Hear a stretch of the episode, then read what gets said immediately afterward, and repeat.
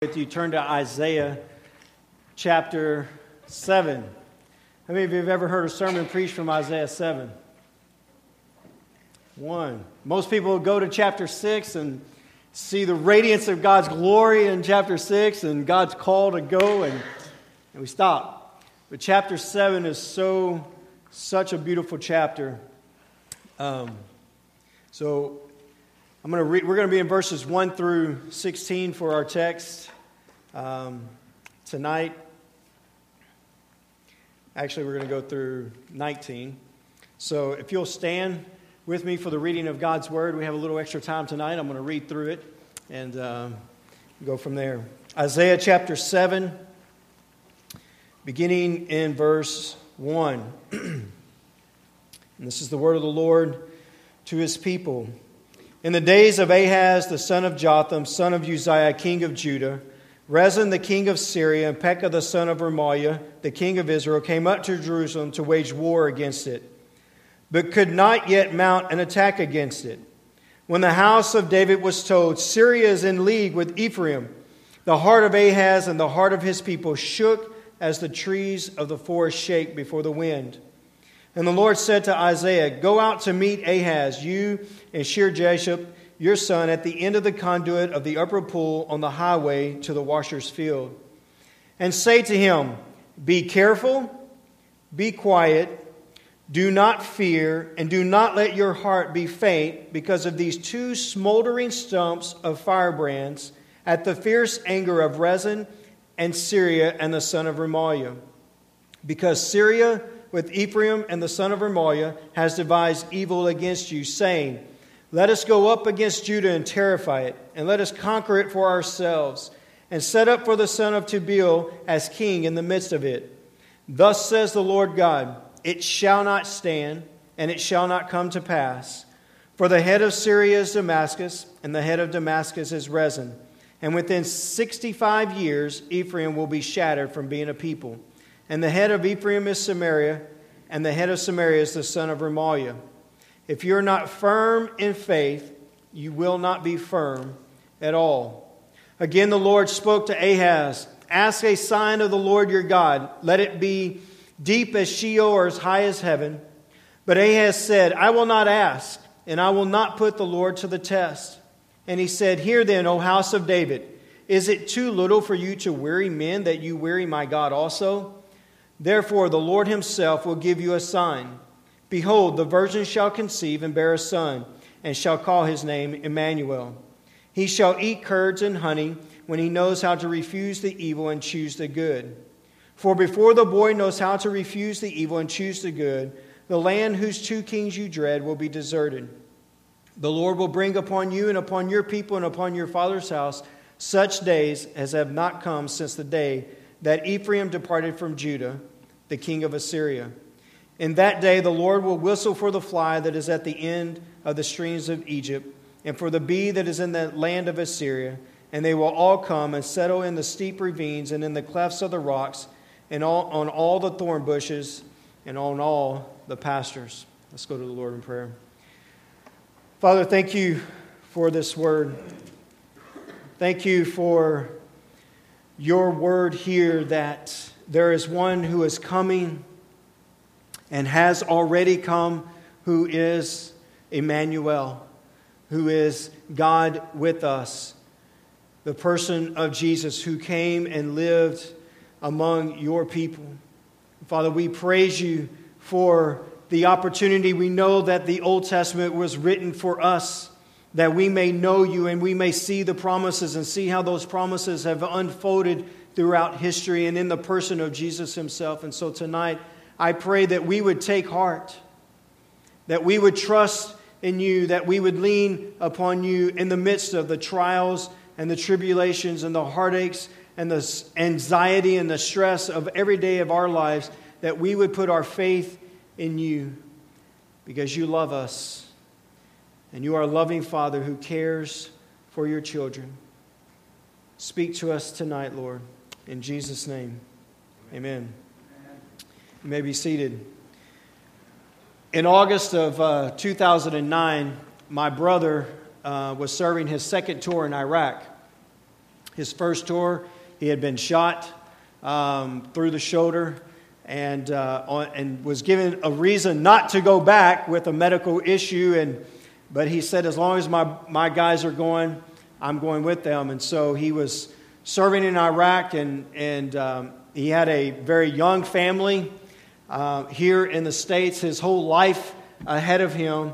And I'll never forget getting the phone call in the middle of uh, the afternoon one day. And I, on the other line was my sister in law who said that my brother and two of his soldiers were being court martialed.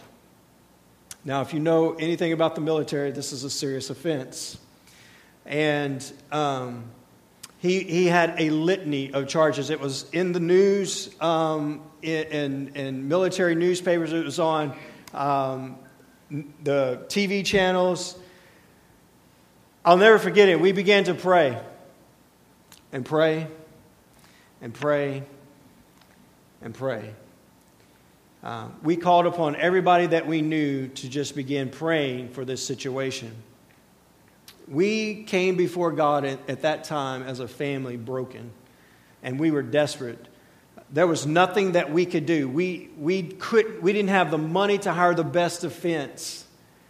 Uh, we, we had nobody to call. We wrote letters to, to senators and to as many people as we could think of, just pleading for them to get involved in this situation. And, but ultimately, it came to us getting on our face before God and just praying. My brother faced 25 years in prison because of the charges being levied against him.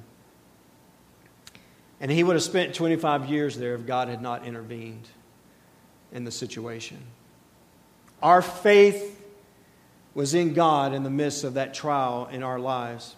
And I wish I could sit here in front of you and say that we respond to every situation and every heartache and every trial in that way. But unfortunately, I would assume I'm much like you and that we don't.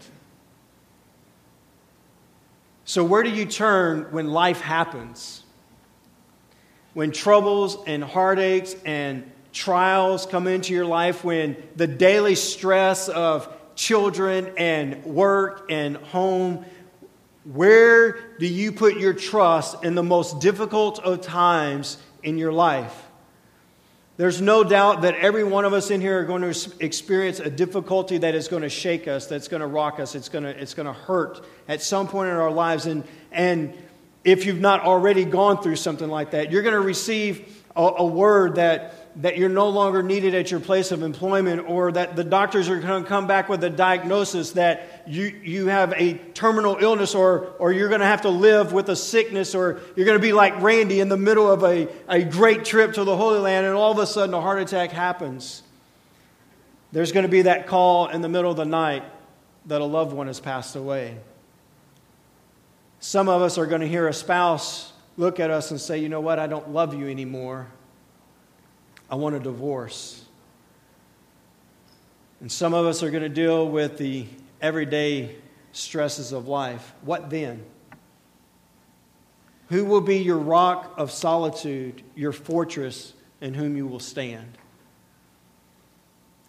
I want to encourage you tonight don't wait for that trial to hit to know where your trust is going to lie. Because if you do, if you do wait, it's too late. Your decision will already be made for you because you're going to go back to what you're most comfortable with. And for some people, that's going to be drugs, and some that's going to be alcohol, and some that's going to be working all the time. For others, it's going to be um, money to please themselves. Some people are going to put their trust in themselves that I can handle this, I can get through it, I'm in this situation, it's up to me to make it happen. But we're going to trust in something. We're going to trust in something or someone in the most difficult times in our lives. And yet, everything that we trust in outside of God is going to leave us empty. No hope and no future in the midst of our struggles. So, tonight, I want to encourage you uh, from Isaiah chapter 7 to put your trust in God alone as your fortress and your comfort in the midst of life's troubles. He is the one that we can put our trust in when all of life is crumbling around us and it doesn't make sense and we don't know why these things are happening to us and we begin to cry out to God, why? Why is this happening? Why am I going through this? It's in the midst of those times that Yahweh is refining us and He is calling us unto Himself and He wants us to put our trust in Him. And He has promised in His Word that He will never leave us, nor will He ever forsake His people because He loves us. One of the greatest things that, as a believer, that has just been monumental in my own life is to see God as a loving Father who cares for His Son. He loves me. And so when I'm going through the hard times of life, I can know that I can trust Him. God has never told us that troubles and heartaches and trials won't come. He's never promised that. This health, wealth, prosperity gospel that is spreading throughout the world today is false. It is false. God has never promised us a perfect life. He rains on the just and in the unjust alike. But what He has given us is a promise that He will be with us in the midst of whatever we go through. So let's look at that promise tonight from Isaiah chapter 7, the story of Ahaz, king of Judah. I love this story. The first thing that we notice in the text is that troubles bring fear. Let me give you a little background to, to this story that is unfolding here in Isaiah, Isaiah 7. If you were to look at 2 Kings chapter 16, verses 1 through 9, and in 2 Chronicles 28, it gives us the backdrop to what we see right here in the book of Isaiah. I'm going to read this to you. It says, uh, Ahaz was 20 years old when he became king, and he reigned 16 years in Jerusalem. And he did not do right in the sight of Yahweh as David his father had done. But he walked in the ways of the kings of Israel. He also made molten images for the Baals. Moreover, he burned incense in the valley of Ben Hinnom and burned his sons in the fire, according to the abominations of the nations whom Yahweh had driven out before the sons of Israel. And he sacrificed and burned incense on the high places, on the hills, and under every green tree. Ahaz is a wicked man before the Lord. And God is now raising up the armies around him. And so, what we have in our text today, as we come to the very beginning of it, is that you have Rezin, who is king of Aram, or, or another word for another name for Syria. And Pekah is the king of Israel, and they want to go to war against Assyria be easier if I had a map to show all this to you on. I'm used to teaching it from that perspective, but you have Israel and Syria and Assyria over here, and they want to join forces, but they want Ahaz to join them because they know that their armies are not great enough to defeat Assyria by themselves. So they go to Ahaz and they say, Hey, come and join us in battle. And Ahaz rejects their proposal, so Rezin and Pekah decide to go to war against Judah.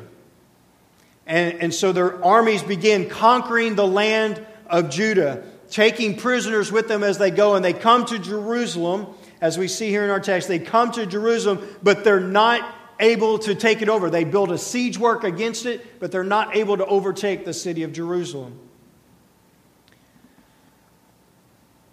In verse 2, we observe that Rezin had, moved his. Um, his forces in with Ephraim or into Israel.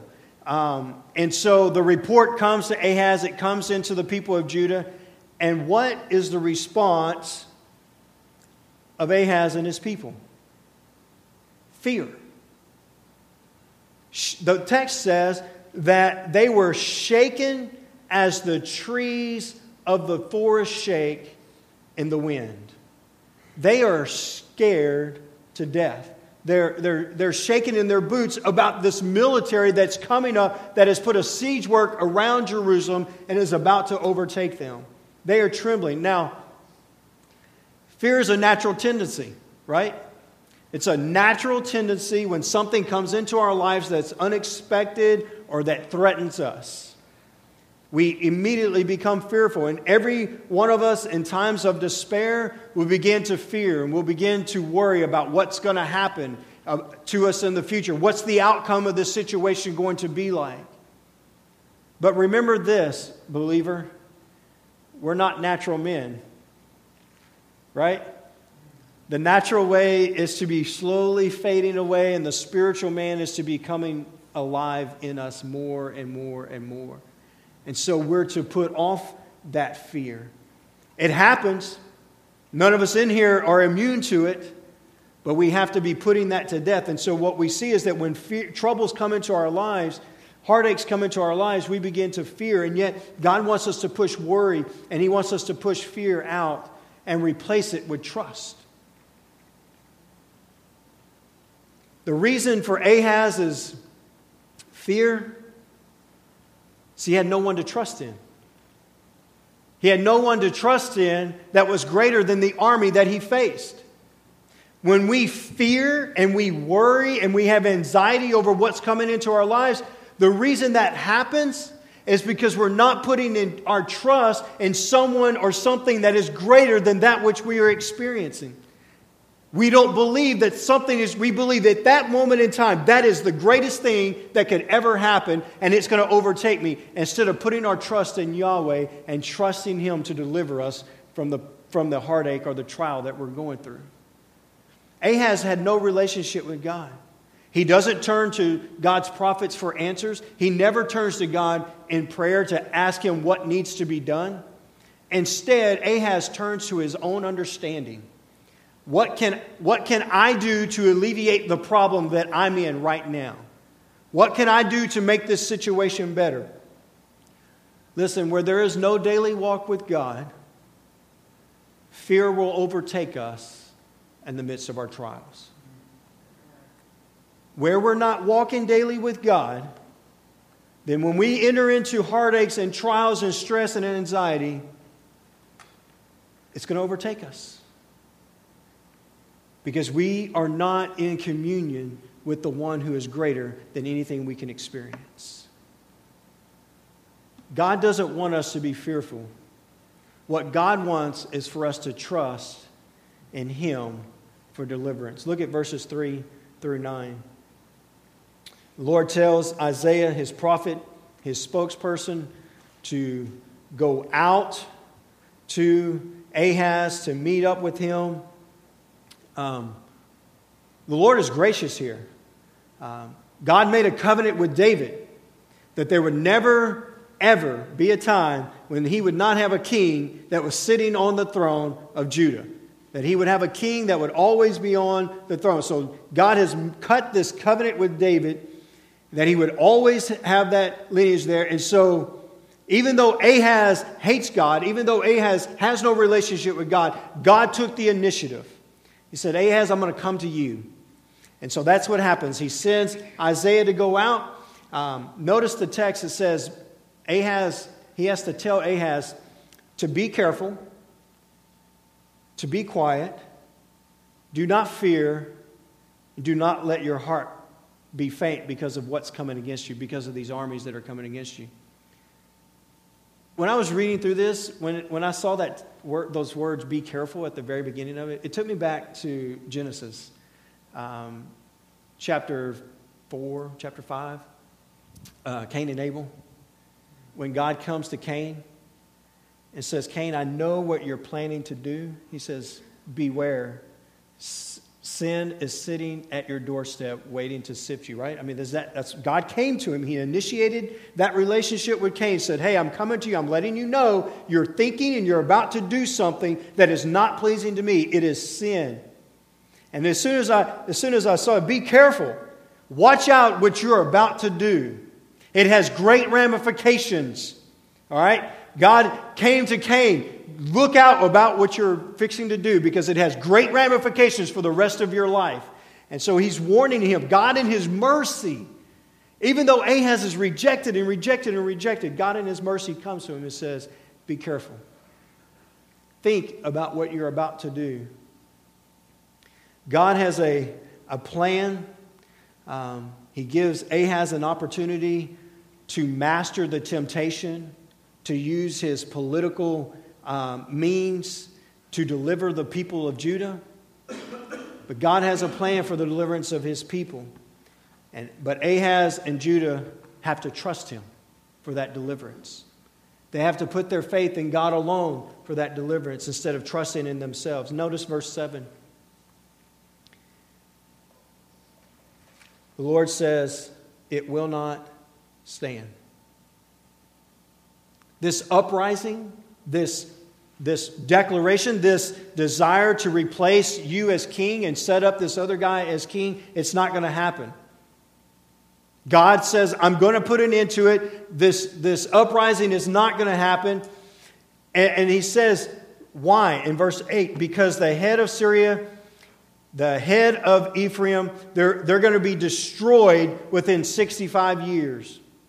Now, not only is it going to come to pass, not as only is they're not going to come to pass, but God is actually going to eradicate them. He's going to destroy these peoples that are doing this.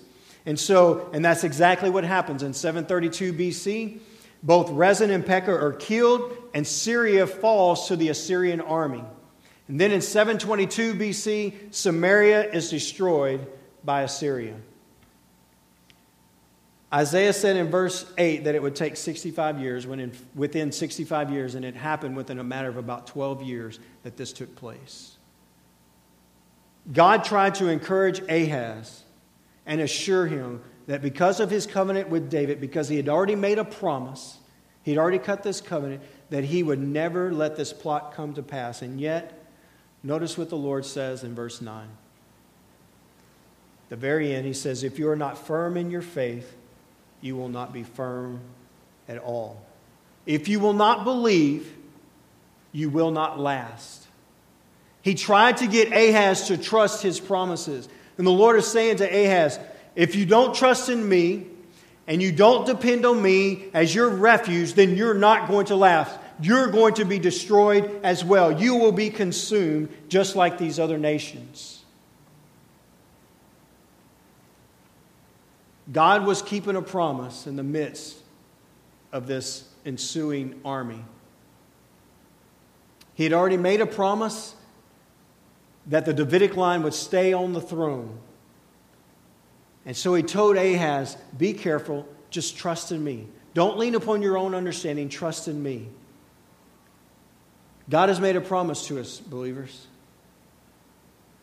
He's made a promise that He will always be with us, that we can trust in Him. If you're a Christian here this evening, there is never a time that God is not with you. You cannot leave God I, heard this growing up. If you go into a bar, you're leaving God on the outside. No, God goes everywhere you go as a believer. He is with you always. And He's saying, Trust in me, take refuge in me. In the midst of our troubles, in the midst of our trials, in the midst of our stresses in our lives, they're not going to overtake you. I promise you, they're not going to overwhelm you to the degree that you cannot stand it.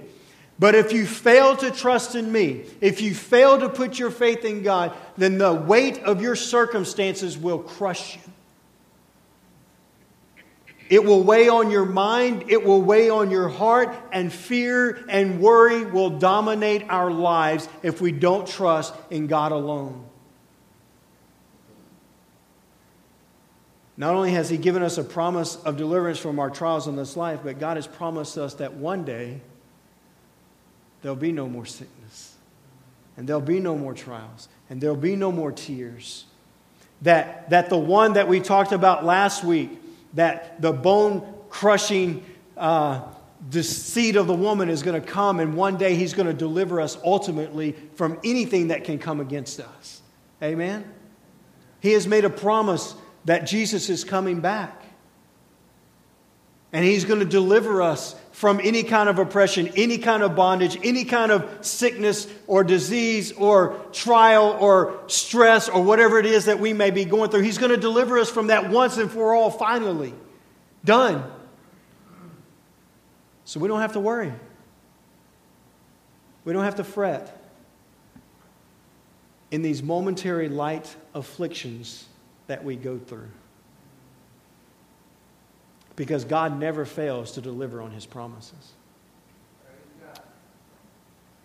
And just like God here promised to shatter Ephraim and Syria, so God has promised one day that he's going to shatter any hope that Satan has of taking us, any hope of torturing us, any hope of overtaking us with guilt and, and sickness and all these other things.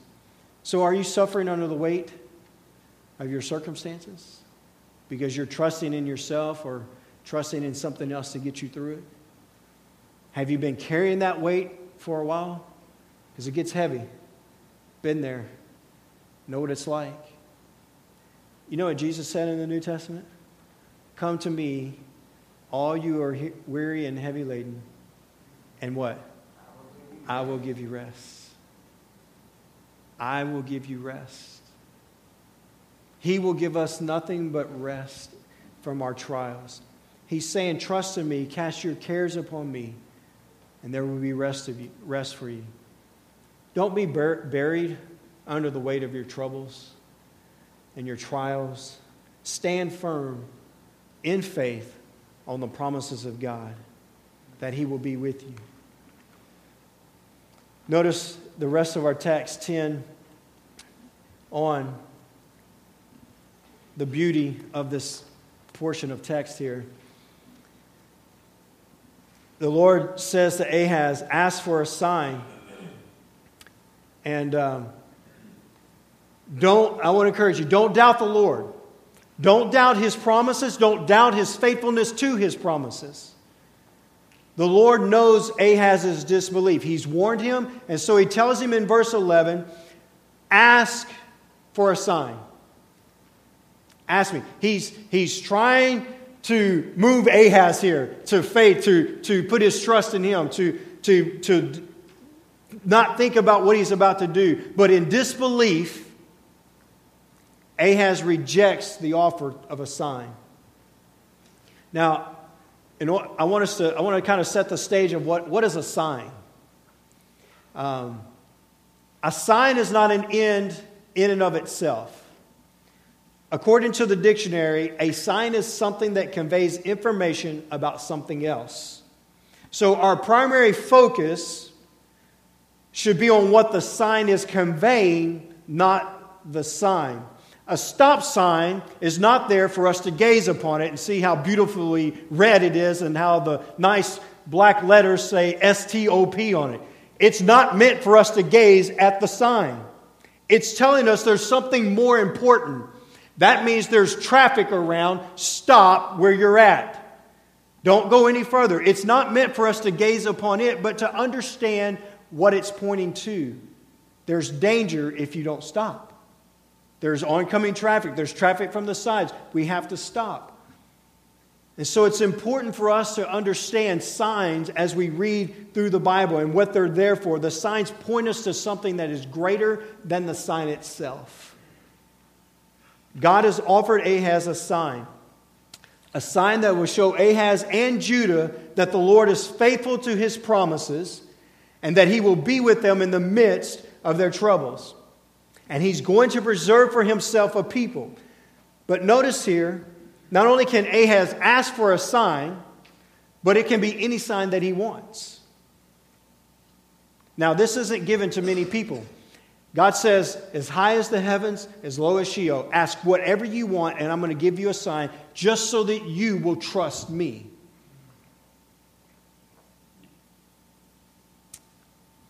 But whatever sign Ahaz asked for, the point was the same. Whether it's a great miracle out of the heavens, like Elijah on Mount Carmel, whether it's something that comes up from the bottoms, like the flood, Whatever it may be, the point is the same. Is there anything too great for the Lord? Ask a sign. God will show his great power, that he is above all things, by providing a sign out of whatever Ahaz asks. Because the sign's not what's important, it's what the sign points to that's important. I, I think many of us would read this story and go, if I'm Ahaz, I don't want a sign. I want a hero. I want a great army that is going to defeat that person that's outside of that wall sieging our city. Right? You know how I know that's what we would say? Because when we come into the midst of a trouble in our own lives, what do we want? We want out. We want out of the problem. We want out of the trouble. We don't want to be in the midst of that trial. We don't want to be in that frying pan when the fire's underneath of us. We want God to take us out of it. Ahaz doesn't want a sign. Ahaz wants God to just wipe it away, make everything go away for him. And the same thing you and I do God, make it go away. I don't want to be here. I didn't ask for this. I don't deserve this, God. Why am I going through this?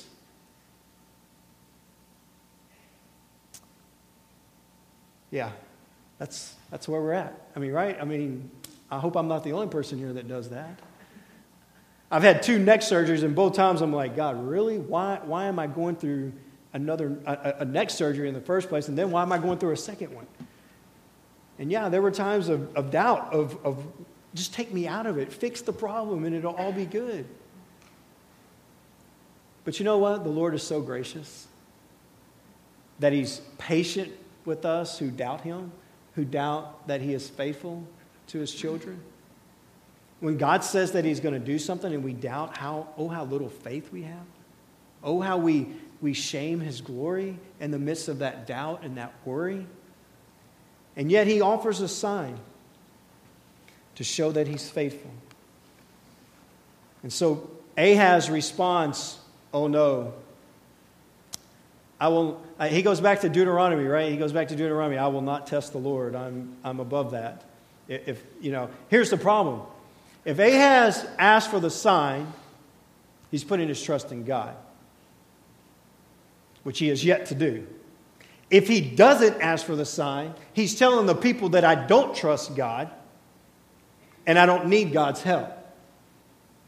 So instead of choosing one or the other, Ahaz walks the middle and says, Oh no, I'm going to quote Deuteronomy here. I'm going, to, I'm to plead the fifth on this one. I will not test the Lord God.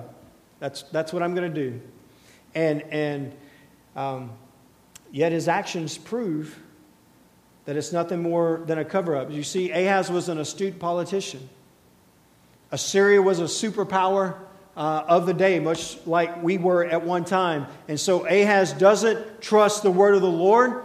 He doesn't want a sign because he's already made up in his mind the way he's going to get out of the situation that he's in.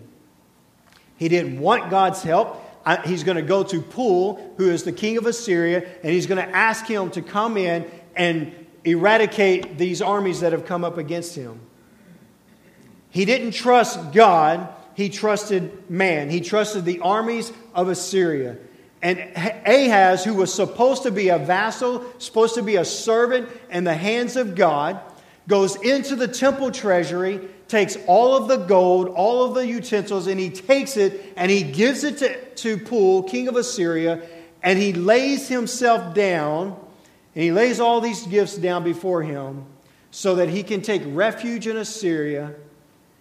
And instead of being the servant of God, he becomes the servant of Assyria. You see, that's what happens in our lives when we don't put our trust in God. We put ourselves in bondage to what we think can help deliver us. Many men spend many countless hours working, women too, in their jobs because that's what I have to do to make sure that we have enough money to make it through. And they forsake their families instead of trusting in God. There are so many times we take matters in our own hands instead of trusting in God, and we become a servant, a slave to that sin of doubt and worry and anxiety when we don't put our trust in God. Essentially, Ahaz became a glory thief. Instead of God getting the glory, for delivering the people, Ahaz gave the glory to Assyria. And he robbed God of the glory that he was due in the midst of that trial. Who are we giving glory to? What are we giving glory to in the midst of our trials and our troubles in this life? We want to make sure God gets the glory because that's why He has brought us to it. So that He will look infinitely beautiful in the midst of that trial that we go through. Ahaz trusted in his own abilities. Psalm chapter 20, verse 7 says, Some trust in chariots and some in horses. And I'm not going to sing that little song my kids showing me. Some trust in chariots, some in horses. But we will trust in the name of the Lord our God. They have bowed down and fallen, but we have risen and stand upright. When we trust in chariots and we trust in horses and we put our trust in anything but Yahweh, God, the one who has promised to always be with us, we are falling down instead of being lifted up, and He is not receiving the glory. Some of you here tonight may doubt whether God is with you. I don't know what you're going through. I don't know what you've been through over the past year, six months, two months, years of your life. But you may be going through a difficult time, and it never seems to end. It's like one after the other. If you talk to my wife some days, dealing with the kids is like that. It's like one trial right after the other every day of her life. But who are you trusting in? Where's your joy being found? Where is your heart being overwhelmed in the midst of the heartache and the trial and the trouble that you're going through in life, the stress of life? You can trust in money, you can trust in your job, and you can trust in the stock market, and trust in your coming retirement or alcohol, or you can get away from society and, and enjoy that or whatever it is. But all of those things are going to fail. Every one of them are going to fail us. They're never going to bring us peace that passes all understanding like God can give us. No matter how much money you make, you're going to have to make more. No matter how much alcohol you drink, you're going to have to drink more just to sustain life. No matter how many hours you work to get over the issues that are at home, you're going to have to work more. It's just the reality to it. They're empty answers to only a God sized answer.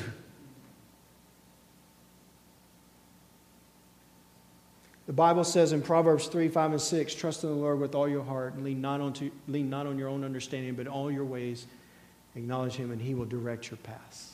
He will direct our paths. And you know what? Sometimes we can't see and we don't understand. But that's where faith comes in. And that's where trust in a God who is greater than anything that I can go through comes into play. Trust in the Lord don't reason within yourself that I can do this, I can handle this on my own, I can make this right, because it's going to leave you continu- continuously under the weight of guilt and tired and wore out and worry and anxiety. In everything you do, trust in the wonderful promises of God because He never fails. God, in His mercy, now gives a sign. Now we're going to get to the actual sign that He's going to be with His people. Even though Ahaz rejects God's offer, God's going to give it to him anyway. It's like, I don't care. I'm, I'm, I'm going to, I'm going to give it to you anyway. And it's important to note that the sign is not for Ahaz any longer, singularly, but for the whole house of David. See, God is going to bring and the, the rest of the text will tell you God is going to bring out from among those people a people for himself, a remnant that is going to be his. And so the sign is for God's people who are putting their faith in him alone, that he is faithful to his promise. And let's look at it.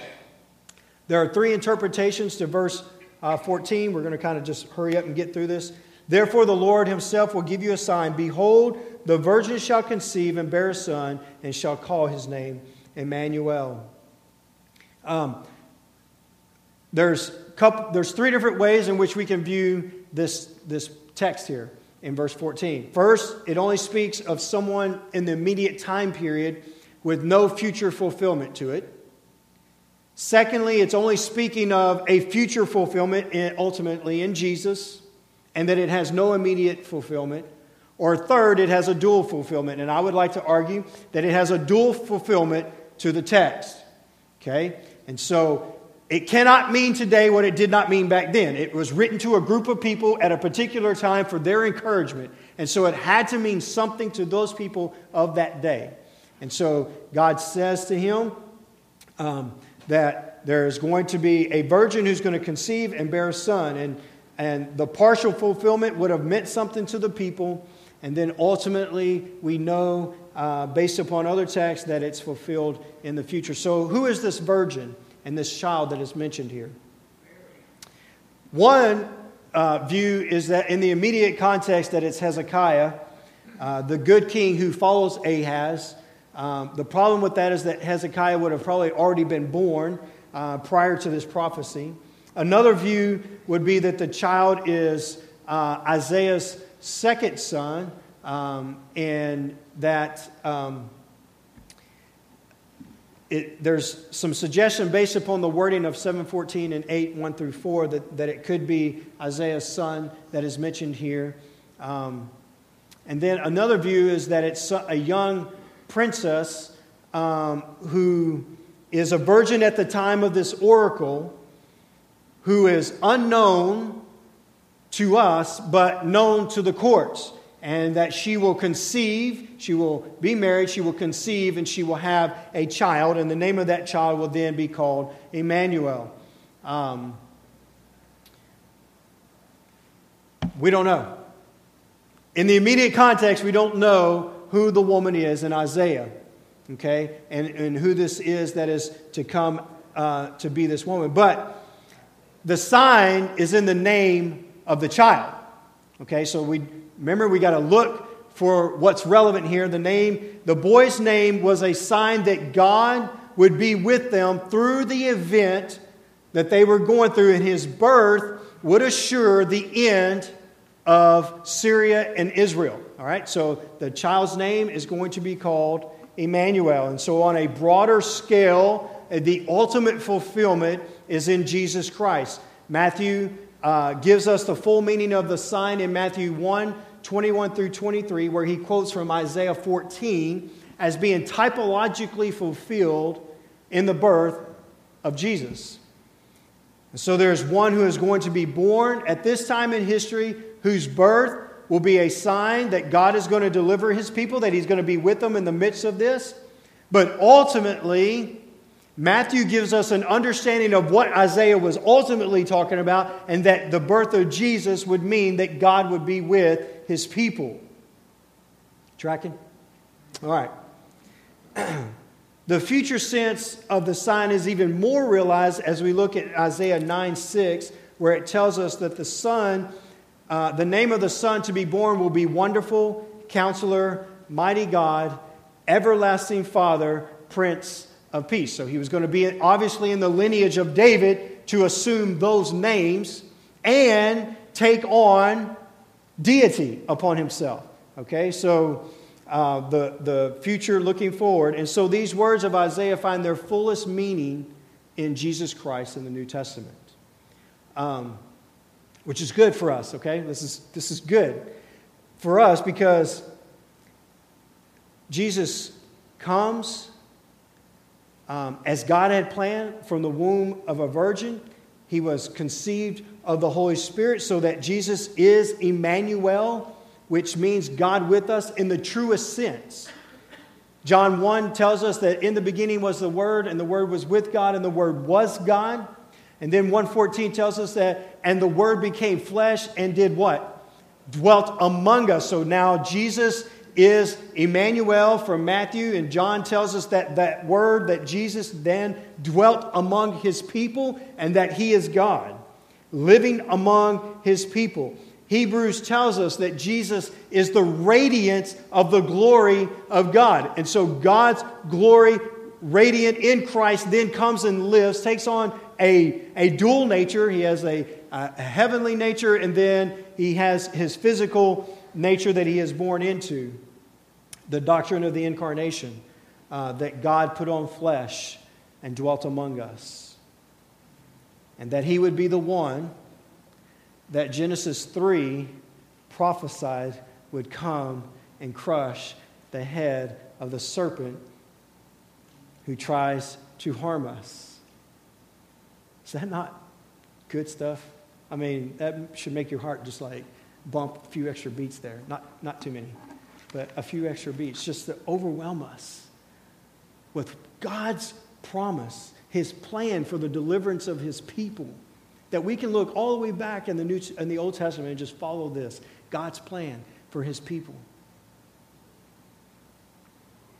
But if we don't believe, we're not going to live.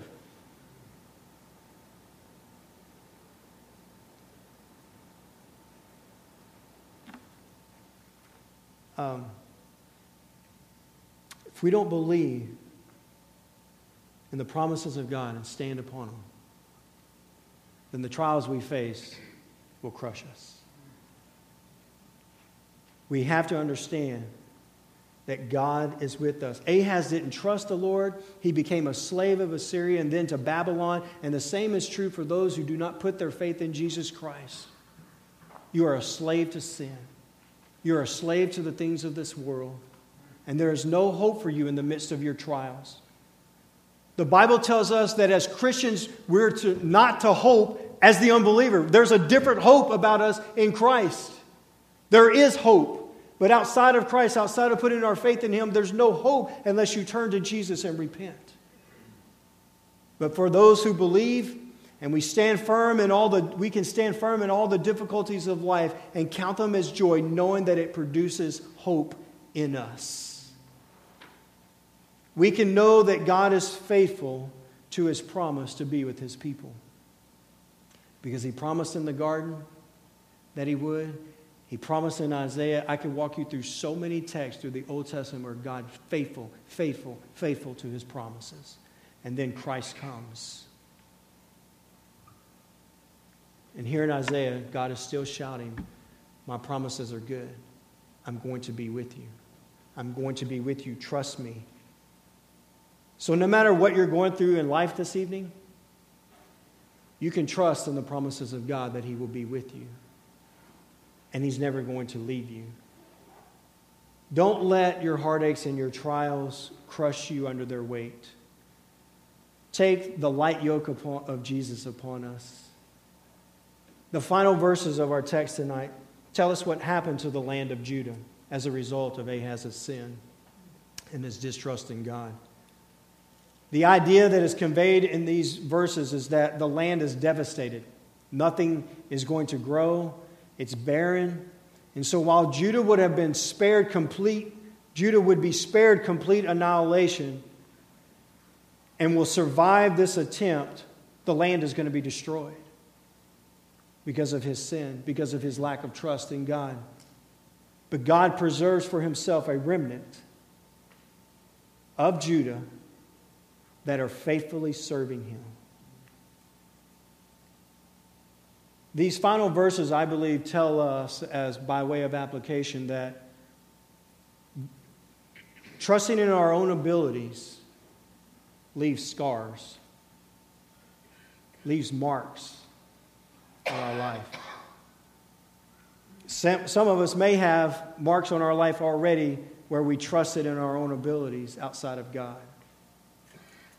But God will preserve those who trust in Him. You see, as a believer, you're going to experience difficult times. Troubles are going to come. It's going to happen. Mark it. It's going to happen. No one is exempt, no matter how spiritual you are. I don't care if you fast seven days a week, it, you're going to hit trials.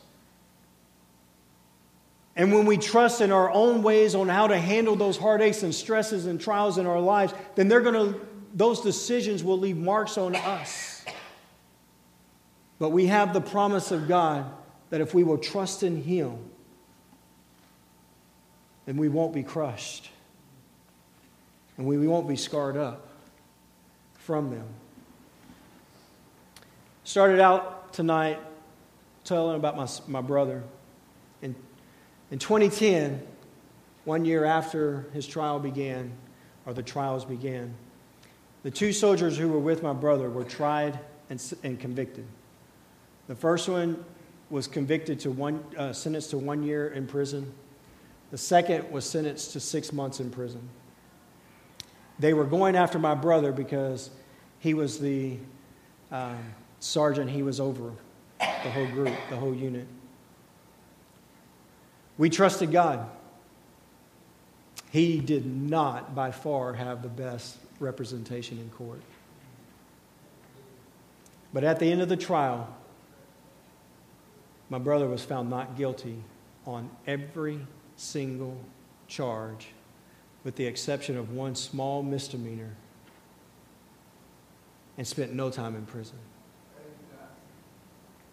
I'm telling you, as I stand here before you, there was nothing we did. We trusted God. We were broke. We had nowhere to turn but God. Is that the way it's always going to end? no. No, it's not.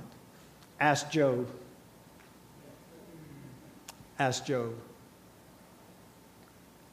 But God wanted to teach our family something. He needed to teach our family something about trusting in Him. And so he brought us through that circumstance in our life. He brought my brother through that circumstance in life. And he has been more open to hearing the gospel message since all of that than he ever was before it. Sometimes God brings troubles and heartaches and trials into our lives to prove our faith in him alone. He wants his people to trust him as, as I look at my children who trust me every single day to provide for them. They can't do it on their own. They want dad. They want dad to provide, to give them the food and the nourishment and the love that they need. They can't do it. And we are the same way before our Heavenly Father. He wants us. I want my kids to depend on me. I don't long for the day for them to be so independent that they don't need dad. And our Father in heaven wants that from His children that we would put our faith and our trust in Him as a little child trusts in their father and their mother. That we would put Him on display. That, that people would see Jesus in the midst of our trials and our heartaches, and that He would shine brightly, and that everybody would see Him as this perfect treasure where we would go and sell everything that we have so that we could have Jesus. That's what we need to be doing in the midst of our heartaches. Put Jesus on display. And we do that by trusting in the Father alone. You see, sometimes the Father refines us, He purifies us through our faith. And I'm closing sometime soon. Deuteronomy 8.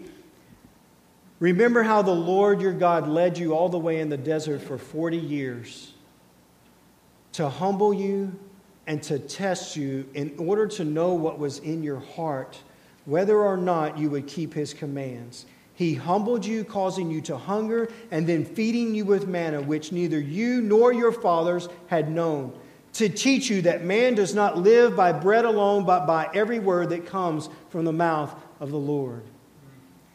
See, God takes us through heartaches and He takes us through trials, and He takes us through those things so that we will put our trust and our faith in Him alone, that He would purify us and refine us. How are we doing? Church, how are we doing in our trials? Are you fearful? Are you worried about what's going to happen, what the outcome's going to be? Are you fully trusting in God to come through for you?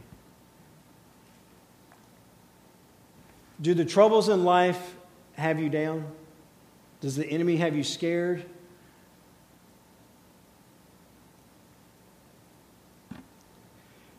If we're worried, Andy uh, Nesley says this. He says, Humble people cast all their anxieties upon the Lord. Proud people worry I thought that was very, very profound. Proud people worry because we're robbing God of his glory and we're making ourselves the glory. We're making ourselves more than God when we trust in us and not in him. Don't be a glory thief.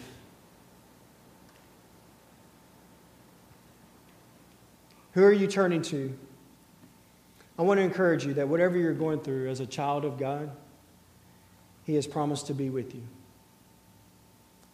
He wants to walk through these troubling times with you. And Matthew chapter 7 tells us that God cares for us. Do you know God loves you? No, really. Do you know that God loves each and every one of his children? You individually. And desires for you to lean upon him as your Father. Let's pray.